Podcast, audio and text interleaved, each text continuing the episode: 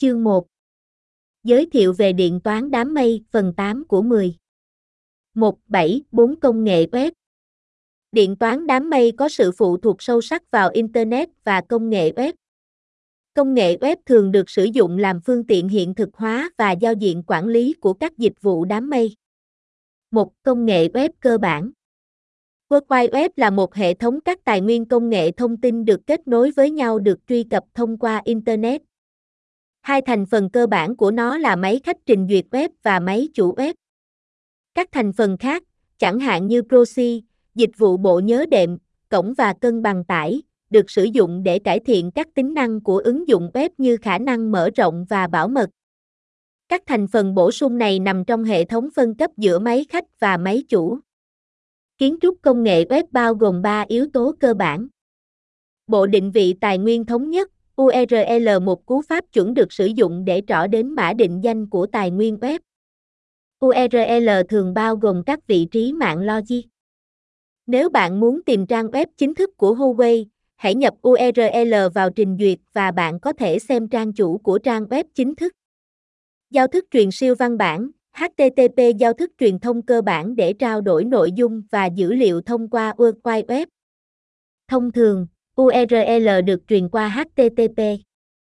Khi người dùng truy cập một trang web, trình duyệt sẽ gửi yêu cầu trang web đến trang web tương ứng với URL, sử dụng HTTP và trang web sẽ trả lại trang web được yêu cầu cho trình duyệt sau khi nhận được yêu cầu.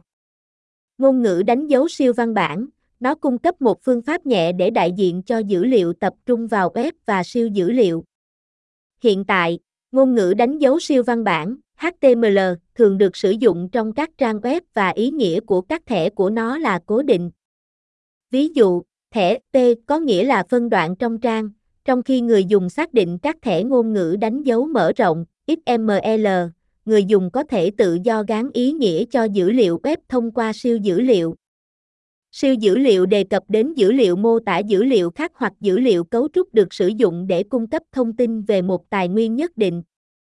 HTML và XML là hai ngôn ngữ đánh dấu chính hiện đang được sử dụng rộng rãi. Tài nguyên web còn được gọi là siêu phương tiện để phân biệt chúng với siêu văn bản. Điều này cũng có nghĩa là tất cả các loại phương tiện, chẳng hạn như hình ảnh, âm thanh, video và văn bản thuần túy, có thể được tham chiếu trong một tệp duy nhất. Tuy nhiên, một số loại Hyperdia yêu cầu phần mềm bổ sung hoặc trình cắm trình duyệt web để phát hoặc xem. Trình duyệt web có thể yêu cầu thực hiện các thao tác đọc, ghi, cập nhật hoặc xóa trên các tài nguyên web trên Internet và xác định và định vị chúng thông qua URL của tài nguyên. Yêu cầu cho một trang web được gửi đến một máy chủ tài nguyên được xác định bởi một URL thông qua HTTP, và sau đó máy chủ web định vị tài nguyên và xử lý các hoạt động được yêu cầu, và gửi kết quả xử lý trở lại máy khách trình duyệt. Kết quả xử lý thường bao gồm các câu lệnh HTML hoặc XML. 2. Ứng dụng web Các ứng dụng phân tán dựa trên công nghệ web thường hiển thị giao diện người dùng thông qua trình duyệt web, thường được coi là ứng dụng web. Do khả năng truy cập cao, các ứng dụng này xuất hiện trong tất cả các loại môi trường dựa trên đám mây. Một ứng dụng web điển hình có thể có mô hình 3 tầng. Lớp đầu tiên là lớp trình bày, được sử dụng để đại diện cho giao diện người dùng. Lớp thứ hai là lớp ứng dụng, được sử dụng để thực hiện logic ứng dụng. Lớp thứ ba là lớp dữ liệu, bao gồm lưu trữ dữ liệu liên tục. Mẫu này cũng thường được gọi là mẫu Model View Controller MVC. Mô hình mẫu MVC là một phần của ứng dụng được sử dụng để xử lý logic dữ liệu của ứng dụng. Thông thường, các đối tượng mô hình chịu trách nhiệm truy cập dữ liệu trong cơ sở dữ liệu. Điều này tương ứng với lớp dữ liệu. Thiết bị cốt lõi là máy chủ lưu trữ dữ liệu hoặc máy chủ cơ sở dữ liệu. View là một phần của ứng dụng xử lý việc hiển thị dữ liệu. Thông thường, chế độ xem được tạo dựa trên dữ liệu mô hình. Điều này tương ứng với lớp trình bày. Trình duyệt ở phía máy khách được sử dụng để yêu cầu và hiển thị dữ liệu web, máy chủ web ở phía máy chủ được sử dụng để xử lý yêu cầu của trình duyệt và trả về trang web được yêu cầu, tương ứng với một trang web tỉnh, hoặc tương ứng với kết quả thực thi chương trình, tương ứng với các trang web động. Bộ điều khiển là một phần của ứng dụng xử lý tương tác của người dùng. Thông thường, bộ điều khiển chịu trách nhiệm đọc dữ liệu từ chế độ xem, kiểm soát đầu vào của người dùng và gửi dữ liệu đến mô hình. Tương ứng với lớp ứng dụng ở đây, nó chủ yếu liên quan đến logic giao dịch và thiết bị cốt lõi là application server. Mô hình MVC giúp quản lý các ứng dụng phức tạp, đơn giản hóa việc phát triển nhóm và giúp kiểm thử ứng dụng dễ dàng hơn. 1.7.5 Công nghệ đa người thuê Mục đích của việc thiết kế các ứng dụng nhiều đối tượng thuê là giúp nhiều người dùng, đối tượng thuê có thể truy cập đồng thời vào cùng một ứng dụng một cách hợp lý. Mỗi người dùng có chế độ xem của mình về ứng dụng mà anh ta sử dụng, quản lý và tùy chỉnh, tương ứng với một thể hiện cụ thể của ứng dụng. Đồng thời, mỗi người thuê sẽ không nhận ra rằng những người thuê khác đang sử dụng ứng dụng. Các ứng dụng nhiều đối tượng thuê đảm bảo rằng mỗi đối tượng thuê sẽ không truy cập dữ liệu và thông tin cấu hình không phải của riêng họ. Hơn nữa, mỗi người thuê có thể tùy chỉnh độc lập các tính năng ứng dụng của nó. Giao diện người dùng, người thuê có thể xác định giao diện ứng dụng với giao diện giao diện đặc biệt. Quy trình nghiệp vụ, khi triển khai các ứng dụng, người thuê có thể tùy chỉnh các quy tắc, logic và quy trình xử lý kinh doanh. Mô hình dữ liệu, đối tượng thuê có thể mở rộng mô hình dữ liệu ứng dụng để bao gồm, loại trừ hoặc đổi tên các trường của cấu trúc dữ liệu ứng dụng.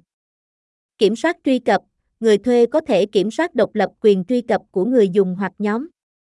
Kiến trúc ứng dụng nhiều đối tượng thuê thường phức tạp hơn nhiều so với kiến trúc ứng dụng một đối tượng thuê. Nó cần hỗ trợ chia sẻ nhiều người dùng của các thành phần khác nhau, bao gồm lối vào, mô hình dữ liệu, phần mềm trung gian và cơ sở dữ liệu, và nó cũng cần duy trì mức độ bảo mật để cách ly môi trường hoạt động của các đối tượng thuê khác nhau. Các đặc điểm chung của các ứng dụng nhiều người thuê như sau. Cách ly sử dụng, hành vi sử dụng của đối tượng thuê sẽ không ảnh hưởng đến tính khả dụng và hiệu suất của ứng dụng đối với các đối tượng thuê khác. Bảo mật dữ liệu, người thuê không thể truy cập dữ liệu của những người thuê khác.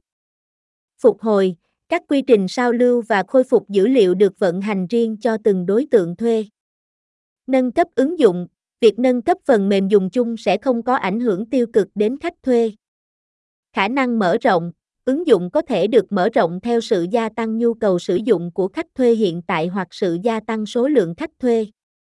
Sử dụng theo lưu lượng sử dụng, tính phí dựa trên quá trình xử lý ứng dụng và các chức năng thực tế được người thuê sử dụng. Cách ly bật dữ liệu, đối tượng thuê có cơ sở dữ liệu, bản và lược đồ độc lập được cách ly với các đối tượng thuê khác. Hoặc, nó cũng có thể được thiết kế đặc biệt cho cơ sở dữ liệu, bản và lược đồ được chia sẻ nhiều người thuê. 1.7.6 Công nghệ dịch vụ Công nghệ dịch vụ là nền tảng của điện toán đám mây. Nó đặt nền móng cho mô hình phân phối đám mây như một dịch vụ.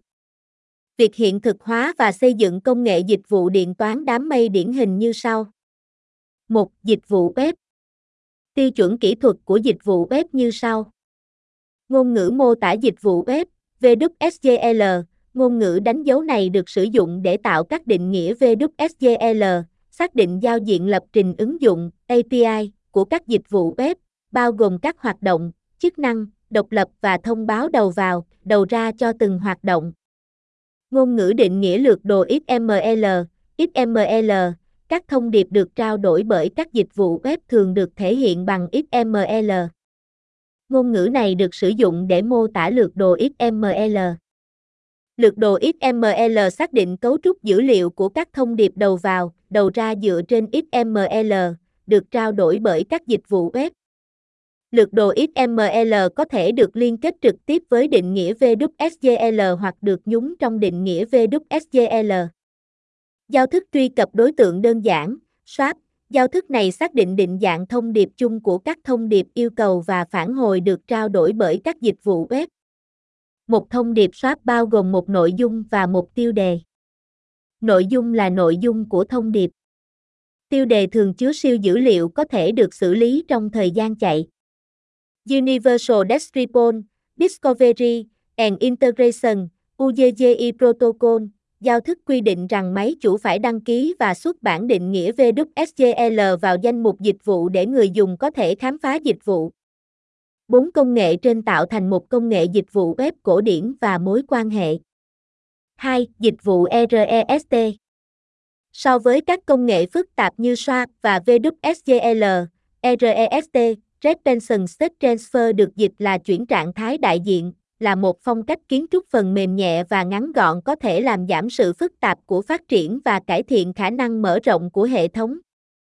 Các nhà cung cấp dịch vụ đám mây chính thống đang ngày càng áp dụng thiết kế và triển khai kiểu REST để cung cấp các dịch vụ web. Ví dụ, Amazon cung cấp các dịch vụ web kiểu REST để tìm kiếm sách, Yahoo cung cấp các dịch vụ web kiểu REST. Dịch vụ REST không có giao diện kỹ thuật độc lập. Thay vào đó, họ chia sẻ một giao diện kỹ thuật chung được gọi là hợp đồng thống nhất, tương ứng với một tập hợp các ràng buộc và nguyên tắc kiến trúc. Một ứng dụng hoặc thiết kế đáp ứng các ràng buộc và quy định này được gọi là REST. REST thường dựa trên các giao thức và tiêu chuẩn phổ biến rộng rãi hiện có như HTTP, mã định danh tài nguyên thống nhất, URI, XML và HTML. 3. Đại lý dịch vụ Môi trường dựa trên đám mây phụ thuộc rất nhiều vào các tác nhân dịch vụ để thực hiện hầu hết các tác vụ như giám sát và đo lường. Các đại lý dịch vụ này thường được tùy chỉnh để hoàn thành các nhiệm vụ cụ thể như mở rộng đàn hồi và trả tiền cho mỗi lần sử dụng. Tác nhân dịch vụ là một chương trình hướng sự kiện, chặn tin nhắn và thực hiện xử lý liên quan trong thời gian chạy. Các đại lý dịch vụ được chia thành các đại lý dịch vụ chủ động và các đại lý dịch vụ thụ động. Cả hai tác nhân dịch vụ đều phổ biến trong môi trường dựa trên đám mây. Sau khi tác nhân dịch vụ hiện hoạt chặn và đọc thư, nó có thể thực hiện một số biện pháp nhất định, chẳng hạn như sửa đổi nội dung thư hoặc đường dẫn thư. Tác nhân dịch vụ thụ động không sửa đổi nội dung của tin nhắn, nhưng sau khi đọc tin nhắn, nó sẽ nắm bắt nội dung cụ thể để theo dõi, ghi lại hoặc báo cáo.